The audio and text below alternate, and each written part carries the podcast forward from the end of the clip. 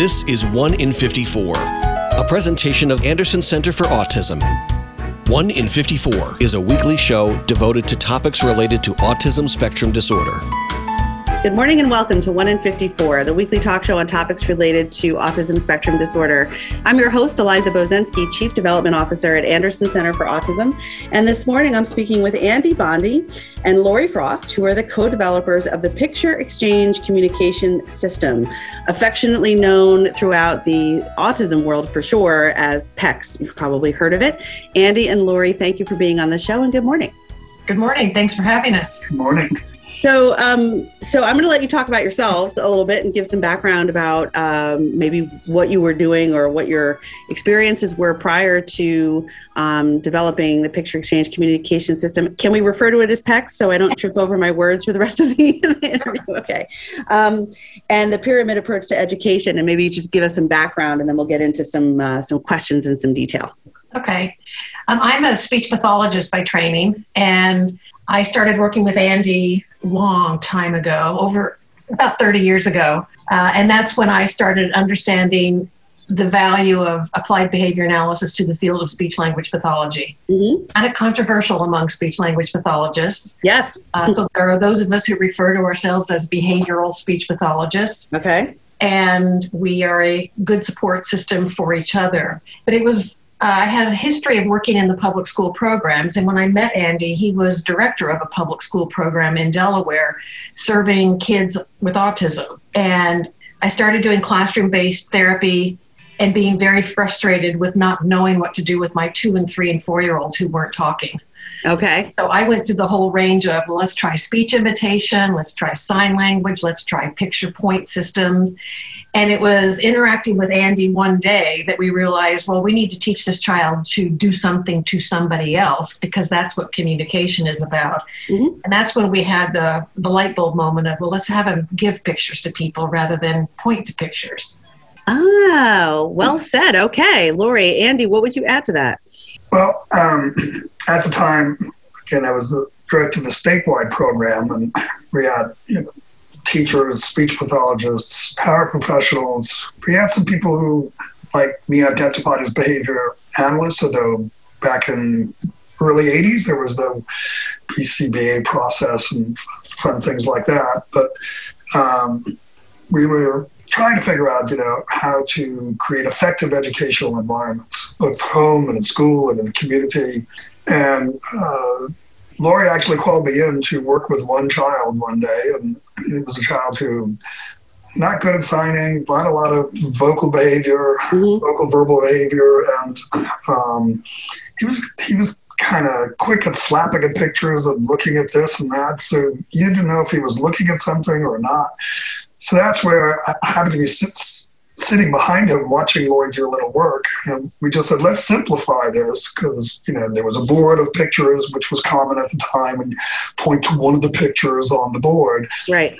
And we just said, let's simplify it, have a single picture. And then as I watched him, you know, kind of looking all over the place and just trying to make him look at Lori, I guided him to pick up the picture and put it in her hand. And all of a sudden, he's like doing something to her. Mm-hmm. And my background, uh, you know, I, I, read Skinner's verbal behavior in graduate school and realized, you know, this is this is really verbal behavior, doing something to someone else who mediates the reinforcer. So right. that's what we saw. Yeah. I quickly stopped helping him, you know, stopped prompting. And all of a sudden, he's now calmly giving her the picture and getting these little toy cars, which was his thing at the time. Yeah. And so he's looking happy, like, oh, she finally understands me. Isn't that cool though when you see from somebody who's, you know, that that from what I've learned at Anderson, and it's really been a learning process for me here because this is not my field or my background, but I've learned it while watching what goes on here every day, is that that is that amazing moment where you see somebody who has probably been frustrated for a tremendous period of time oh, yeah. of not effectively communicating the joy of of like you said the difference between you know uh, maybe they're touching this because they want something maybe we don't really know why but then that immediate reinforcement um, which is a big part of applied behavior analysis right? That big part of handing something to somebody and having that person say oh you like cars let's play or what you know or handing a car or and and and uh, laura you said it before the communication is that two-way component. It's an unfortunate um, kind of myth or misnomer to think that communication is all about teaching somebody to just talk. Right. it's actually right. communication is about finding a way for somebody to have meaningful exchanges with other people right. in their lives. So I, am sorry to interrupt. That's just kind of no, how we do things. but that really spoke to me that that moment where you saw what was uh, what was happening for that young man. That's great. What throws people about the use of pictures is they think the first lesson is about the meaning of the picture. Right. Okay. Okay. Apple picture means an apple. This toy picture means a toy. And what we saw was the real issue was how do I get that person to, to do something for me? Yeah. Which is not about meaning yet. It's about I'm surrounded by idiots, is what some of the kids are experiencing. Nobody understands me, you know. Yes. And I'm angry and I'm frustrated and, and all of a sudden you teach the kid, no, here are these things that you want. We're actually nice people. We'll give them to you. Right. And the response is really pretty simple. Then you have to later on teach meaning. Oh, this picture, not this picture. Right. That's what threw a lot of people, I think, in the field for a long, long time and still confuses people to this mm-hmm. day. Is that they think the first lesson is this picture goes with this thing as opposed to what do I do with this picture? Right, right. And we can get into this a little bit later when we get into some of the details, but I mean, just knowing and, and having seen firsthand the use of, of um, PECS when it comes to preference assessments, that sort of next level, or maybe it's three levels beyond, where it, it leads to the opportunity to then make choices and have preferences and, um, and again, get that reinforcement. And also, at least at Anderson, and I, I think a lot of uh, programs as well, it becomes really part of the um, it becomes connected like communication does for pretty much all uh, i won't even say humans i think mammals in general maybe every every living thing there's some component about um, moving everything forward um, and making progress where, where you're also um, have a deeper understanding of you know things like first then and i'm going to work for this and this is what i want. I mean let's be honest uh, if i'm going for a hike or or you know, God forbid, run somewhere. Um, I'm doing it so I can get something else, whether it's, you know, and I think that that's uh, that's something that um, that I've just seen in terms of PECS being very helpful for individuals who are not communicating vocal with vocal language or, like you said before, Andy, um, effectively with sign. Um, we talk about it as kind of teaching the kids about making deals. Yeah. You know, making a deal with a kid, you know, which to me is the heart of a lesson, starts with me knowing what the kid wants before I let the kid know what I want. Yeah. Most people think about lessons as, oh, you, you know, sit up, clap your hands, touch your nose, do this, do this. And oh, by the way, then you'll get something. Right. Yeah. And, and from our point of view, it, it's the other way around. You know, kids learn to give us a picture when they know we have something good for them. yeah. First, see the good thing. Yeah. Then they figure out about the picture. Yeah, yeah. Too many people kind of go in the other direction, and we think that's a problem. Okay. All right. Very good points. All um, really helpful. Um, so, can we transition for a minute? Uh, we're we're going to run out of time in our first half here in about two and a half minutes. But um, there's also the pyramid approach to education. You want to give us a, like a two minute summary of that, and then maybe we can dive into it in more detail when we come back. Sure. I developed a pyramid approach as trying to describe to, for people with very different theoretical and experiential backgrounds how to construct lessons that were consistently applied to kids. Kids only know what we do with them. They don't know what's in your head, your theory, your hope, your intention. Mm-hmm. So we tried to describe um, how do we organize these things? Um, what should we teach? How do I figure out should I teach this skill? Um, what's the kid's motivators? How does he interact with other people? Then, what am I going to do about that stuff that drives me crazy? What we call contextually inappropriate behaviors. We think too many people start off by trying to figure out how do I get rid of something. He, he's hitting and screaming and mm-hmm. kicking, so we got to stop that right now. And our the pyramid orientation said, no, no, you get to that, but you first have to know what's functional for the kid, what motivates the kid, does he mm-hmm. have some fundamental communication skills? Then we'll deal with those right. problems. and I would also think maybe maybe this is part of what you're saying, but the the underlying meaning for those behaviors, right? That that um, yes. you know behavior, all behavior is really some form of communication. So why because i would think and I, again i've seen it just from being here that if you would take the approach that it's all about re- just reducing challenging behaviors or socially significant behaviors without a replacement behavior in mind and which is also predicated on knowing what the person is trying to to communicate um, you're kind of dead in the water at that point because um, because you're just taking away instead of replacing or giving. There are no there are no behavioral erasers. Yeah good one. Um, all right we're going to take a short break. When we come back, I, would love to hear more. I definitely want to hear more from you, Lori, about that comment you made about, you know, uh, uh, being a, a, very special type of speech pathologist, of which there are some, um, and probably a growing number. But there's definitely been some uh, some some interesting um, uh, conversation about that, and uh, and then a bunch of things here in terms of collaboration and some barriers, maybe some uh, suggestions for people who are getting started in the field or families who are getting introduced to the use of PECS, and some advice that you might have for them. Okay. All right. This is 1 in 54, the weekly talk show on topics related to autism spectrum disorder. I'm your host, Eliza Bozensky, and we'll be right back. The 1,200,000 women and men of Rotary have accomplished extraordinary things. They've taught millions of people to read worked toward world peace, and have nearly eradicated a crippling childhood disease from the face of the planet. But each of those 1,200,000 women and men know they could accomplish so much more if only they were 1,200,001. Find out what an impact one person can make. Learn about Rotary at Rotary.org. And now 1 in 54 continues on 100.7 WHUD. This is a weekly community affairs program presented by the Anderson Center for Autism. Welcome back to 1 in 54, the weekly talk show on topics related to autism spectrum disorder. I'm your host, Eliza Bozensky, and today I'm speaking with Andy Bondy and Lori Frost, who are the co developers of the Picture Exchange Communication System, otherwise known as PECS, and the Pyramid Approach to Education. So, in the first half of the show, when we ended that uh, first half, Andy, you were talking about the pyramid approach to education. And um, I think you know a lot of what you're talking about both of you is resonating with me because i have the the fortunate opportunity to to see it and witness it um, happening here at Anderson.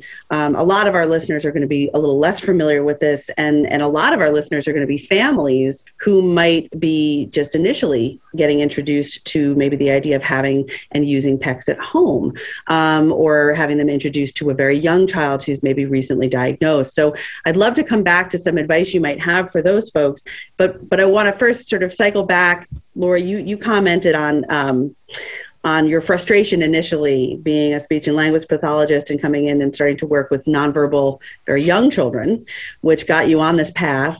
Um, you know, whenever there's an opportunity to collaborate, or whenever whenever uncomfortable, initially uncomfortable collaboration is the solution to, to an issue, there's usually some um, some experiences that people go through. So I'd love to have you expand a little bit more on um, now that you've got so many years of experience doing this work and seeing the positive outcomes you know what has happened um, both good and bad? What do you think still needs to happen? And what advice might you give to a to a new up and coming uh, slp who might be saying i want to work with children with autism working with children with autism has been the vast majority of my career and it's only been successful because I've learned about applied behavior analysis. In graduate school, we were told ABA is bad. It's behavior modification. It involves punishment. But going to work in the Delaware Autism Program with Andy, first and foremost, I realized I had been teaching and hoping rather than teaching and expecting good outcomes. Um, mm-hmm. I had not been taught a lot about how to teach. I learned a lot about what to teach and when to teach it. But for example, one of the very first lessons I learned was the difference in outcomes from the child's perspective for using a single word, such as I mean, saying a single word, signing, pointing to a picture, or exchanging a picture. If you think about the outcomes, I was taught if you have a child who has limited vocabulary, teach vocabulary. And the way you teach vocabulary is by teaching them to label things, label objects, label pictures, and the first time I tried to do that with a child with autism, from his perspective, is what's this getting me? Right. What's the point? what's the point? Because the outcome for saying that's a dog is I say you're right. But the outcome right, and saying, that child's probably going, I know. yeah, the outcome for saying I want a dog is here's the dog, and that's a totally ah. different outcome. Right. So the biggest first eye-opening experience for me was switching from teaching kids to comment or label things was teaching them to ask for the things that they want and for kids on the spectrum that is a profoundly different communication skill and a profoundly more uh, I think, relevant and important communication skill. So that was my introduction to applied behavior analysis, was starting to look at what happens after the behavior, what happens before the behavior. And it's what happens before the behavior that I was really lax on. I thought if I said to a child, what do you want? I had done my job if he said, I want a cookie. But what I realized from working with Andy, the behavior analyst, was you've taught him to answer a question, what do you want? But have you taught him to spontaneously ask for something? Why don't you just try and wait and see if he asks for it without you saying, What do you want? And the answer was no, because I had taught him to answer, What do you want? I had not taught him how to be a spontaneous requester. Mm. So that was my introduction to applied behavior analysis. I am not dually certified as a behavior analyst and a speech pathologist. There is a growing number of those people, but there's still only about 450 of them in the, in the world in so the world. A, Amazing. Yeah, yeah, so that's a, a growing group, but there's a lot of pushback from what I call traditional speech pathologists. Mm. I think also the you know, the behavior analysts have to understand the skill set of the speech pathologist and the knowledge that they have, which as a sort of traditional behavior analyst, one might not know. I mean, you can read Skinner and you can read verbal behavior, you can understand the analysis, under what condition are these things happening. Mm-hmm. It doesn't tell you, like, well, what are the sound sequences? What are the likely blends? What, you know, like, why is this kid not saying spider? Because that's his favorite thing. He should be able to say spider. And, and, you know, you tell a speech pathologist, you know, the kid's two years old and he can't say spider, and they just laugh. You know, it's just, you know, like you can't just arbitrarily take a behavior and say, I'm going to teach it to you.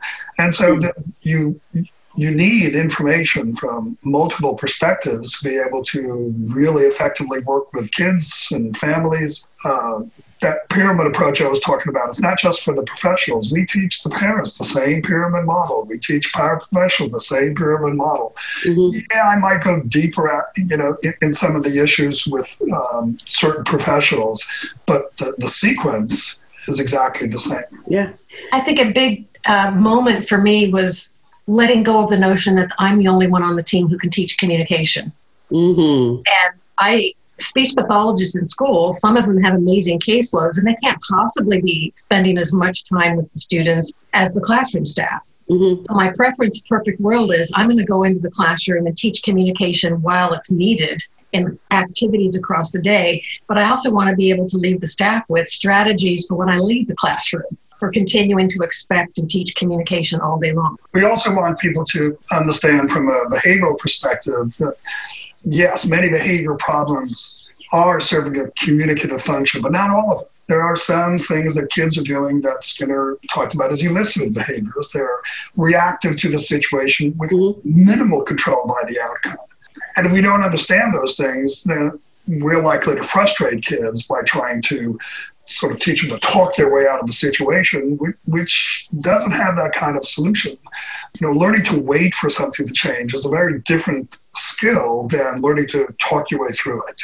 And um, what we wanted was the team with the speech pathologists on the team to take a look at what's driving these behaviors, when is communication a good alternative, which communication skills are those good alternatives as well. Mm-hmm. We had, you know, much better outcomes when everybody was talking the same language, if you will. Yeah.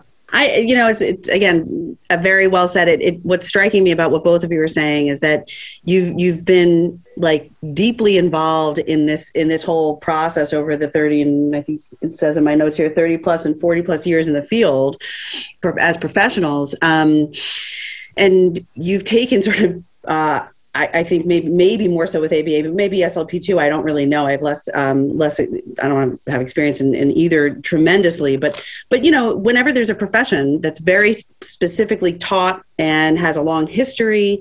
Um, the potential for working in silos and isolation, and like you said, Lori, really like just being. I was taught that this is what you do. This is what you do. This is this is how you do it.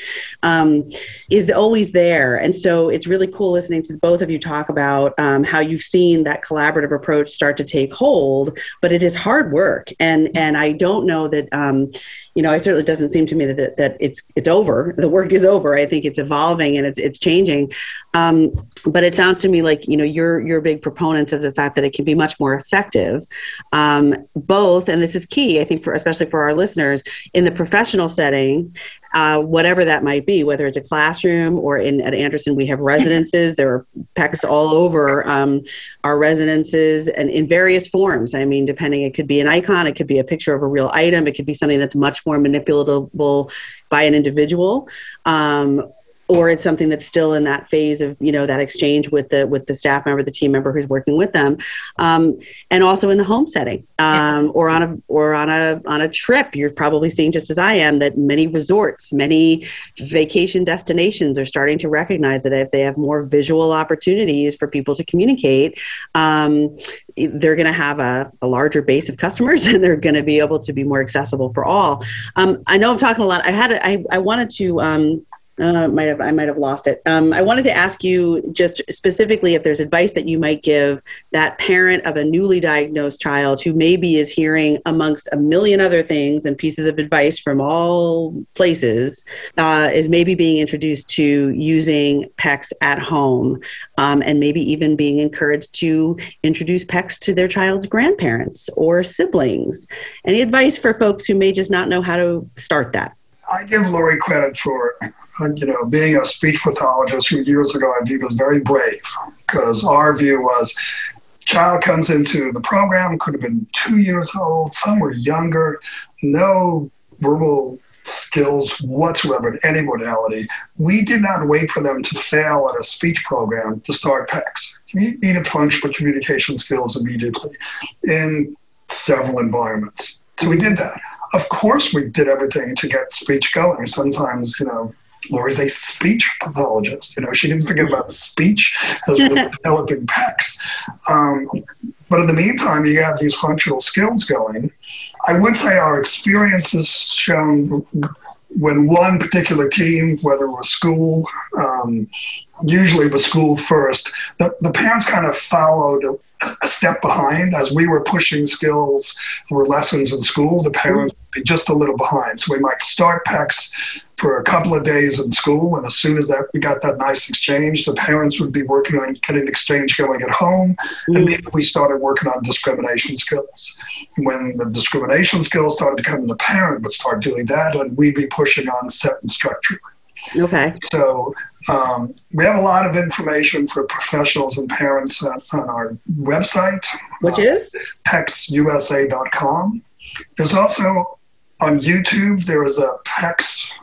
PECS Global PECS channel. Global channel with lots of videos of kids both at school and home and in the community. Right. Uh, because again, from our point of view, you know, they need to be taught how to behave in the community. With, with parents, sometimes they uh, like, there's no way I'm going to do that. And what we want them to see is, yeah, you, you communicate at home and at school and in the community, and all those are, you know, really important places. Right.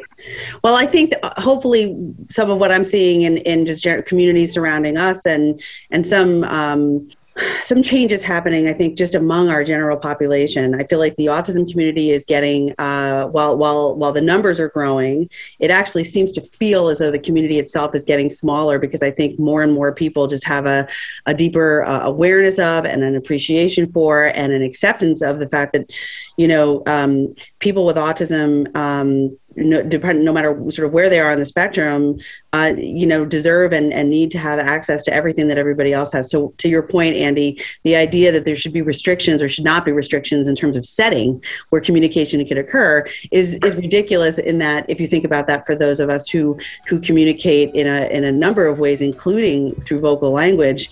Um, you know, well, I don't have that restriction. Why should anybody else? It I, means it doesn't make sense. Um, we, I, have, I, we have to finish, but I just want to thank you both very, very much for all of your time today. Um, I'd love to have you back maybe for some more uh, pointed discussions, but I want to send out again the information. Uh, if you would like more information about PECS um, and the pyramid approach to education, go to PECSUSA.com. That's P E C S U S A.com. Or check out the YouTube channel, which is PECS Global. Um, and that's where you can see some great videos, I'm sure, of this in action. Um, Lori Frost and Andy Bondy, thank you so much for your time. Really appreciate everything you shared today. Thanks. Thank you. This is 1 in 54, the weekly talk show on topics related to autism spectrum disorder. I'm your host, Eliza Bozensky, and remember, Anderson cares. You've been listening to 1 in 54, a presentation of Anderson Center for Autism. Join us for another edition of the show at the same time next week.